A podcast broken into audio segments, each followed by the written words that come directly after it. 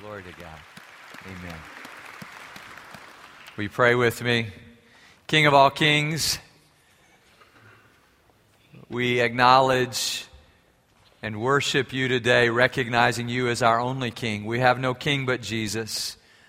We thank you that you're the King of all the kings. You are the King of the Jews. You're the King of righteousness. You're the King of the ages. You're the King of heaven. You're the King of glory. You are our King, King of kings, and we worship you and give thanks today, Lord, for all that you have done for us. And Father, I pray that you would help us to worship you with hearts consecrated to you alone. With thanks, Lord, for all that you've done for us in the strong name of Jesus our King. Amen. Amen. God is good all the time. Oh, it's good to worship with you today. Don't you love this weekend? I love uh, Memorial Day, and uh, it just reminds us that freedom isn't free, that there is a cost uh, for freedom, and those who died to preserve liberty remind us of an amazing heritage that we have as Americans. I mean, not everything is, is perfect in America, but there is much that is good. And we give thanks to God for our heritage of freedom. And I thought this morning as Michelle Westbrook led us in uh, our earlier service of worship. Her husband Trey has been stationed in Iraq for the last year. He's coming home uh, soon, and we are looking forward to his return. And then uh, uh, Valerie's uh, husband, John, Valerie Millard's husband, John, who's in Afghanistan, the Richardson son, John. We have so many in our congregation who serve uh, those two young men, both in Afghanistan. We have a great heritage, and we are grateful. We also have a great heritage as followers of Christ the psalmist said, You have given me the heritage of those who fear your name. That's a great heritage as well. And we all have some heritage, something passed down from our families to us. We may be proud of it, or, or maybe in some ways we may dislike something that was passed down to us, but we can give thanks that our families give us something. I love the story of the boy whose heritage from his family was honesty. In fact, I received this this week. I don't know if you heard this, but uh, I'll just let him tell his own story. In his own words, he said, Our teacher asked us what our favorite animal was. And I said, Fried chicken. she said I wasn't funny, but she, she couldn't have been right because everybody else in the class laughed. And my parents told me to always be truthful and honest. And fried chicken is my favorite animal. I told my dad what happened. He said my teacher was probably a member of PETA. And he said they love animals very much. I do too, especially chicken and pork and beef. Anyway, my teacher sent me to the principal's office. I told him what happened. He laughed too, and then he said, Don't do that again. And the next day in class, my teacher asked me what my favorite live animal was, and I told her it was chicken. She asked me why, just like she asked the other children. So I told her it was because you could make them into fried chicken. she sent me back to the principal's office again. He laughed again and told me not to do it again. I don't understand, the little boy writes. My parents taught me to be honest. But my teacher doesn't like it when I am. Today, my teacher asked us to tell her what famous person we admire the most. I told her, Colonel Sanders. Guess where I am now, he writes. Yeah, he's in jail. He's in a lot of trouble. Well, he had a heritage of honesty, and he was faithful to that heritage. I wonder if somewhere in his uh, ancestry there isn't a Baptist preacher. Just, I'm just curious. Probably so. Everyone has a heritage. What is yours? And better yet, what are you doing with that heritage? And how are you sharing that with the next generation? Would you open your Bibles with me to Hebrews chapter 12, verses 1 to 3? Comes on the heels of the great Hall of Fame of Faith in Hebrews chapter 11. We're talking about making disciples in our homes. And it occurred to me that you and I, if we're going to make disciples of the next generation, need to take the faith that has been given to us and pass it on intact to the next generation. Let's stand together and hear the word of the Lord today. Hebrews chapter 12, verses 1, 2, and 3. Therefore, since we are surrounded by such a great cloud of witnesses, let us throw off everything that hinders and the sin that so easily entangles, and let us run with perseverance the race marked out for us. Let us fix our eyes on Jesus, the author and perfecter of our faith, who for the joy set before him endured the cross, scorning its shame, and sat down at the right hand of the throne of God. Consider him who endured such opposition from sinful men, so that you will not grow weary and lose heart. Thank you. You may be seated.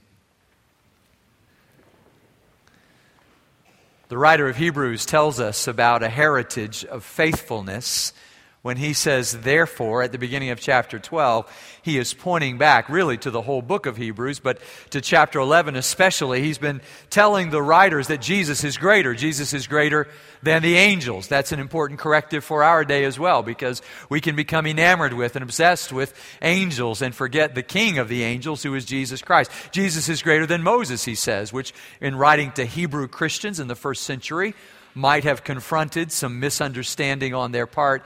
Jesus is greater than Abraham. Jesus is greater than Melchizedek. Jesus is greater. He's just greater. And as he comes to the crescendo of the book in chapter 11, he says 29 times, by faith. And he talks about great men and women of God who live their lives trusting in God. And their faith is exemplary for us, showing us the way to trust God as well. And in full view of their lives, he says, therefore, surrounded by this great cloud of witnesses. It's as if they are sitting in a stadium. They're surrounded by all of these former athletes who've won gold medals, and the marathoners come in. They're going to take their last lap there in that great stadium, and they're surrounded by this great cloud of witnesses. And he says, When you see them and how faithful they have been, then it's incumbent upon you to be faithful as well, to finish strong as you focus on the Savior and forsake your sin, to finish strong so that you may pass that legacy of faith on to the next generation, as Carol loves to say from Psalm 78. We will tell the next generation and the next generation the praiseworthy deeds of our God. And I think these days sometimes, do you? I think these days sometimes about legacy, about what my legacy will be. You say, well, you're a little young to be worried about that, but we think about these things. We, we, the, the politicians think about the legacy they will leave, the professors think about the legacies they will leave in their students. We all sometimes think about legacy. What will we give to our grandchildren? What will we give to our children? What do we have to offer? And it just hit me as I read these verses recently. The very best thing, dare I say, the only valuable thing that I have to offer to my children and my descendants is a heritage of faithfulness to God. And if, in fact, I succeed at that, and by the way, our testimony is never, fa- is, is never safe until we reach the finish line. But if I succeed at that, it really won't matter how much I leave them in terms of the material. But what if we left them everything material and failed to leave them a heritage of faith? Wouldn't we have failed them? What does Socrates say? Oh, citizens of Athens. How is it that you turn and scrape every stone, seeking to find wealth, and take so little care of your children? To whom you must one day leave it all. What heritage do we pass on? And in the book of Hebrews, we read about the perfect legacy given to us through our perfect Savior, the Lord Jesus Christ. He tells us in these verses two things, and I just want to share them with you. The first is that we can trust our spiritual heritage in Christ. Now, notice what he says in chapter 12, verse 1. Therefore, since we, he's talking to believers here, he says, Believers, you are surrounded. It's not just as though you can look out there and say, well, here was a Christian and there was a Christian. Somewhere back there, there was a faithful. No, he says, if you could see the stadium of all of those faithful people who have run the same race you were trying to run, what you would discover is that there are myriad witnesses. The word is martyres. It gives us the word martyrs. There are myriad people who paid a very high price to be faithful to the Lord Jesus Christ. And what you learn about them is that they live by faith, not one time or two times or, or three times, but in, in chapter 11 alone, 29 times by my count, he says, by faith. By faith, Abel offered a better sacrifice than his brother Cain. By faith, Abraham left Ur of the Chaldees by faith, his descendants, Isaac and Jacob and Joseph, and they're not alone. By faith, Moses, he says. He goes on to talk about Moses' parents. He talks about great men and women, and he almost exhausts the Old Testament. And finally says, I don't have time to tell you about the judges. And he, he lists some of them and talks about their great faithfulness to God. And as he describes them, he tells us, These are people who lived by faith. And by faith, verse 33, they conquered kingdoms and administered justice. Some, verse 36 of chapter 11, faced jeers and flogging, while still others were chained and put in prison. They were stoned. They were sawed in two. They were put to death by the sword. On Memorial Day, let us remember the people before us who lived by faith. He says, The world was not, verse 38, the world was not worthy of them. Isn't it amazing they were not worried about their net worth? But they lived such worthy lives that the world itself, with all of its treasures, was not worthy of them. They wandered in deserts and mountains and in caves and in holes in the ground. And they were commended for what? Verse 40 for their faith. And faith is simple trust in God. As he says in verse 1 of chapter 11, it's being sure of what we hope for, certain of what we do not see. He goes on to say in verse 6, without faith, it's impossible to please God. Can I ask you, what heritage are you leaving to your family in the way of faith, of trust in God? I've had the time in recent days just to point back with Casey to some of our ancestors that she never knew to talk with her about a, grandmother in Missouri when I was five years old who loved the Lord Jesus Christ with all her heart, soul, mind, and strength. And because she died an early death, Casey never got to know her, but oh, what a treasure she was. She had a great faith in the Lord Jesus Christ. I remember my dad some years ago, my dad and I went up to Tennessee and we found the churches that our grandfather, his great great grandfather, my great great great grandfather, started there in Tennessee. And I remember the first time I discovered the name Levi Brooks. I was sitting in a library in Central Texas when I was in college. I was working on a paper on my family spiritual heritage. And there, reading through the genealogy rolls, I find Levi Brooks. I've found him in earlier censuses as well. But when I get to this one, instead of saying farmer out there for his occupation, it says minister of the gospel.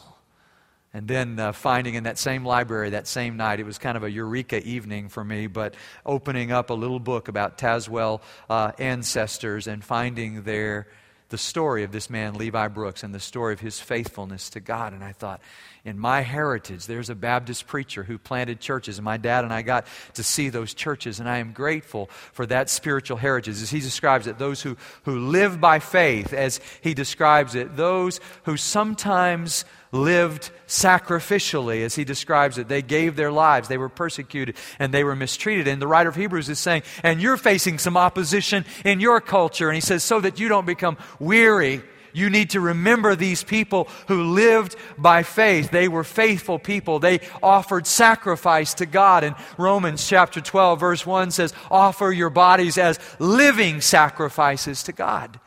And in our, in our country, there are stories of sacrifice. I read about Bob Feller this week. Some of you who are baseball fans know his story, but how back when Pearl Harbor was bombed, he was a 23 year old pitcher with the Cleveland Indians, and there he had already won 107 games as a 23 year old. Think about that. He had already pitched a no hitter but he enlisted and he went and he served his country in World War II. And when he came back, he won another 159 games, pitched a couple more no hitters. He made it into the Hall of Fame. But when they named the All Century team, he was not named because he didn't have as many victories as some of his peers. But had he, somebody said, had he pitched that extra 80 or 100 games that he would surely have pitched, had he not gone off into the military, he would have had over 300 wins. He would have made the All Century team. They asked Bob Feller, Do you ever regret? Regret the baseball games you missed.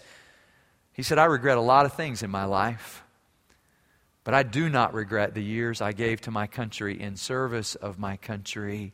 It was the right thing to do, and I gave all of my all. Better than winning baseball games is to give our lives to a higher cause, something more noble than we. From time to time these days, we gather in this room for funerals, and we gather for what uh, one has called the greatest generation, and we read their accomplishments. We hear about these who fought at Iwo Jima and who fought at the Chosin Reservoir and who were so amazing in service to their country, and then read about when they came back what they did and the accomplishments they had and the achievements that they made for their country when they came back to the United States. And we cannot help but wonder when we look at those World War II monuments and those Vietnam monuments and we see those lists of names and those who gave their lives, what might they have accomplished? had they not given their lives, and yet they gave their lives for freedom because freedom is not free. We live faithfully, we live sacrificially. Why would we do that? Because we look to a brighter future. And as he describes these, I couldn't help but notice in, in chapter 11 again, in, in verse 13, he says, All these people were still living by faith when they died. They didn't receive the things promised. They only saw them and welcomed them from a distance. They were looking to the future. Verse 14 says, People who say such things show that they are looking for a country of their own. And in verse 16, instead, they were longing for a better country, a heavenly one. Therefore, God is not ashamed to be called their God. This is, this is an amazing, not just hall of fame of faith, but family of faith. And I wonder who was faithful in your family? And you might have to go back, as I did, and look in the, the genealogical records to find those who were followers of Christ. And maybe you have a godly heritage. Or maybe you would say, you know what? I don't have a very godly heritage. I, I read the words of a, of a comedian this week who was telling of his story. And they said, Do you have a heritage of faith? He said, Well, my grandfather was a Baptist preacher, but he was a mess. He was in all kinds of trouble. His deacons sold crack cocaine. He was a, a, mess, and his people were a mess. And they said, Well, what's your heritage? He said, Well, I just sort of believe that I should treat people right. That's my heritage, and that makes more sense than all that nonsense about Jesus, he said. And I read that, I thought, Wow, that's all you got? that's, that's all you have? If you don't have the heritage of those, I was out at Street Reach this week with some of you, and we were ministering to the folks who live on the streets in our city at Montrose. And there was a wonderful lady who came up in a wheelchair. She lives in that wheelchair, and I just stood there and talked with her for a while. And I said, Well, tell me your story. And she said, Well, I don't know where my story began. I said, Where's your hometown? She said, I don't know. She said, That monster that they called my father. So that's the way she started the sentence. That monster that they called my father. And I thought, well, you know, there's some people who look at their heritage and go, wow, there is nobody back there who was a follower of Jesus Christ. Let me give you good news. We're not only surrounded by this great cloud of witnesses, but even if we can't find any familiar faces in that stadium, the scripture goes on to say, we are saved. We are saved by a great Savior, the Lord Jesus Christ. And so the writer of Hebrews says in verse 2, let us fix our eyes on Jesus. Why? Because he's the author and perfecter of our faith. Maybe you don't have any other heritage, but if you have Jesus, believe me, he is all the heritage you will ever need. Jesus Christ is enough. Maybe your father or your mother didn't serve the Lord. Maybe your grandfather, your great grandfather didn't. But if you have Jesus, you have enough. Let us fix our eyes on Jesus. Why? Because He is in our, our spiritual family tree and we look back to Him. And He is the author and the perfecter of our faith, and He's the one who perfects our faith. And as we read about it here in, in the book of Hebrews, I couldn't help but notice in chapter 2, for instance, that He was made perfect. He's the perfect legacy because it says in chapter 2, verse 10, in bringing many sons to glory, it was fitting that God, for whom and through whom everything exists, should make the author of our salvation perfect through suffering. He's perfect. And he was perfected, by the way, through suffering. Both the one who makes men holy and those who are made holy are of the same family, he says. So Jesus is not ashamed to call them brothers. In chapter 10, we read again about our spiritual heritage when he says, Because by one sacrifice he has made perfect forever those who are being made holy. Eugene Peterson, I read the book of Hebrews in, in the message this week, and I'm reading that through this year as part of my own devotion. And um, he says that Jesus makes the perfect one, makes us perfect who were imperfect, so that we will be perfect forever. It's a beautiful way of describing what God has done for us in Jesus Christ. Jesus is our heritage. He is the legacy of faith that is given to us so that we can place our trust in Him. So trust that spiritual heritage because the book of Hebrews says only those who trust ever enter into rest. We'll never rest if we don't learn to trust in God. Jesus, I am resting, resting. I only rest when I place my trust in Him.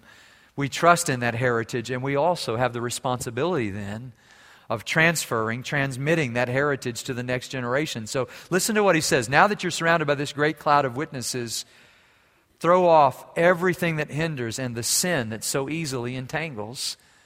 The scriptures never wink at sin. You never hear them saying, well, people will just be people.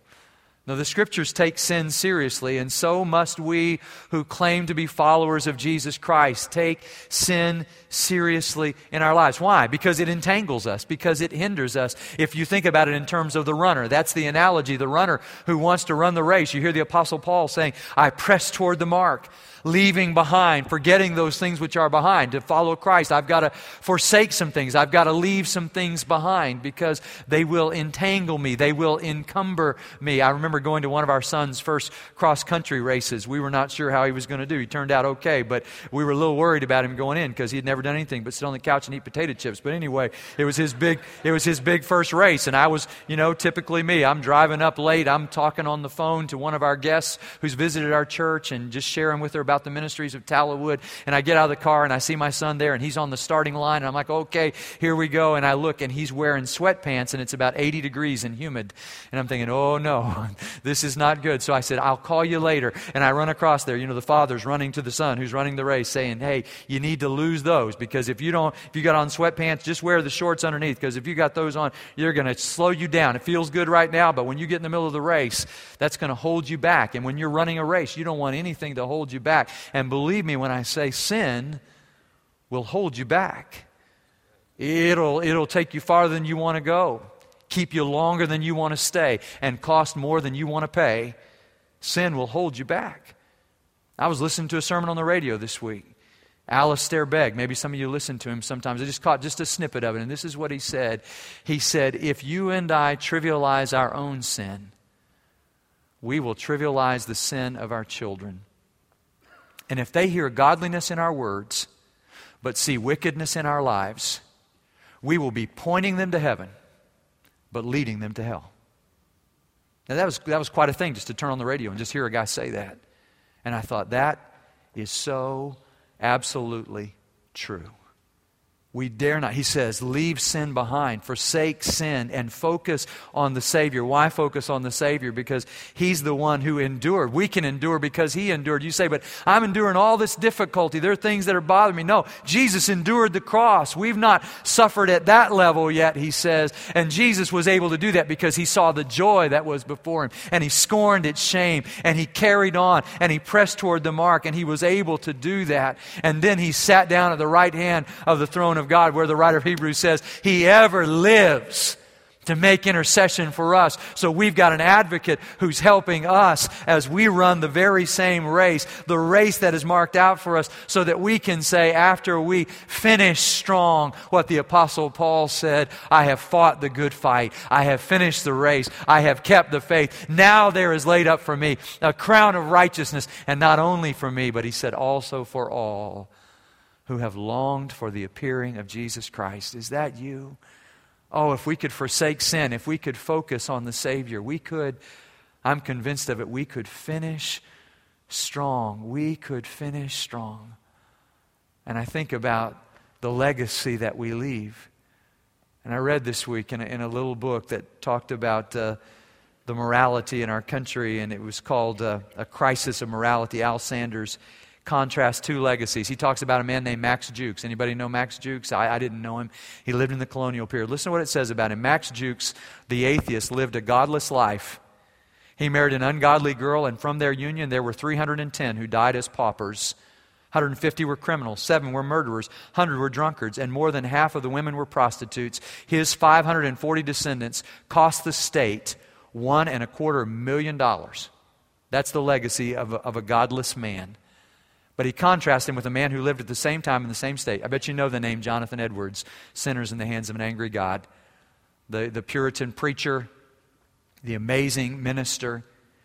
He lived at the same time as Max Jukes. He married a godly girl. An investigation recently made of 1,394 of his known descendants found this 13 became college presidents, 65 college professors, 3 United States senators, 30 judges, 100 lawyers, 60 physicians, 75 Army and Navy officers, 100 preachers and missionaries, 60 authors of prominence, 1 a vice president of the United States, 80 became public officials in other capacities, 295 college graduates, which back in the colonial era is, is an amazing thing, among whom were governors of states and ministers to foreign countries, and his descendants did not cost the government a penny. You ask me, what difference does it make what kind of life we live?